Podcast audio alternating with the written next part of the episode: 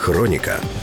Минулого року жертвами кібератак став цілий ряд відомств та підприємств України, зокрема аеропорт Бориспіль, Укрзалізниця та енергетичний комплекс України. Через останню довелося тимчасово відключити електропостачання більш ніж 200 тисячам споживачам. В усіх випадках атака здійснювалася за допомогою вірусу Black Energy. Як правило, хтось із співробітників компанії, який ставав жертвою атаки, отримував лист із файлом, який потрібно відкрити. З відкриттям файлу в систему потрапляв вірус. Схожі атаки трапились ще наприкінці минулого року. Тоді хакери зламали сайт Державної казначейської служби, Міністерства фінансів, сайт Міністерства оборони, пенсійного фонду та Укрзалізниці. Знову за допомогою вірусу, аналогічного Black Energy, хакерам вдалося на декілька днів паралізувати всю фінансову систему України та змусити частину процесів в Укрзалізниці перевести у ручний режим. За результатами досліджень атак за ними стоять російські хакери. Про це говорять IP-адреси атакуючих комп'ютерів, російські номери телефонів та час атак, що збігаються з часовим поясом Москви та Санкт-Петербурга. Ймовірною також є версія, що атаки на систему Укрзалізниці здійснили хакерські групи з України на замовлення невстановленої особи з Росії.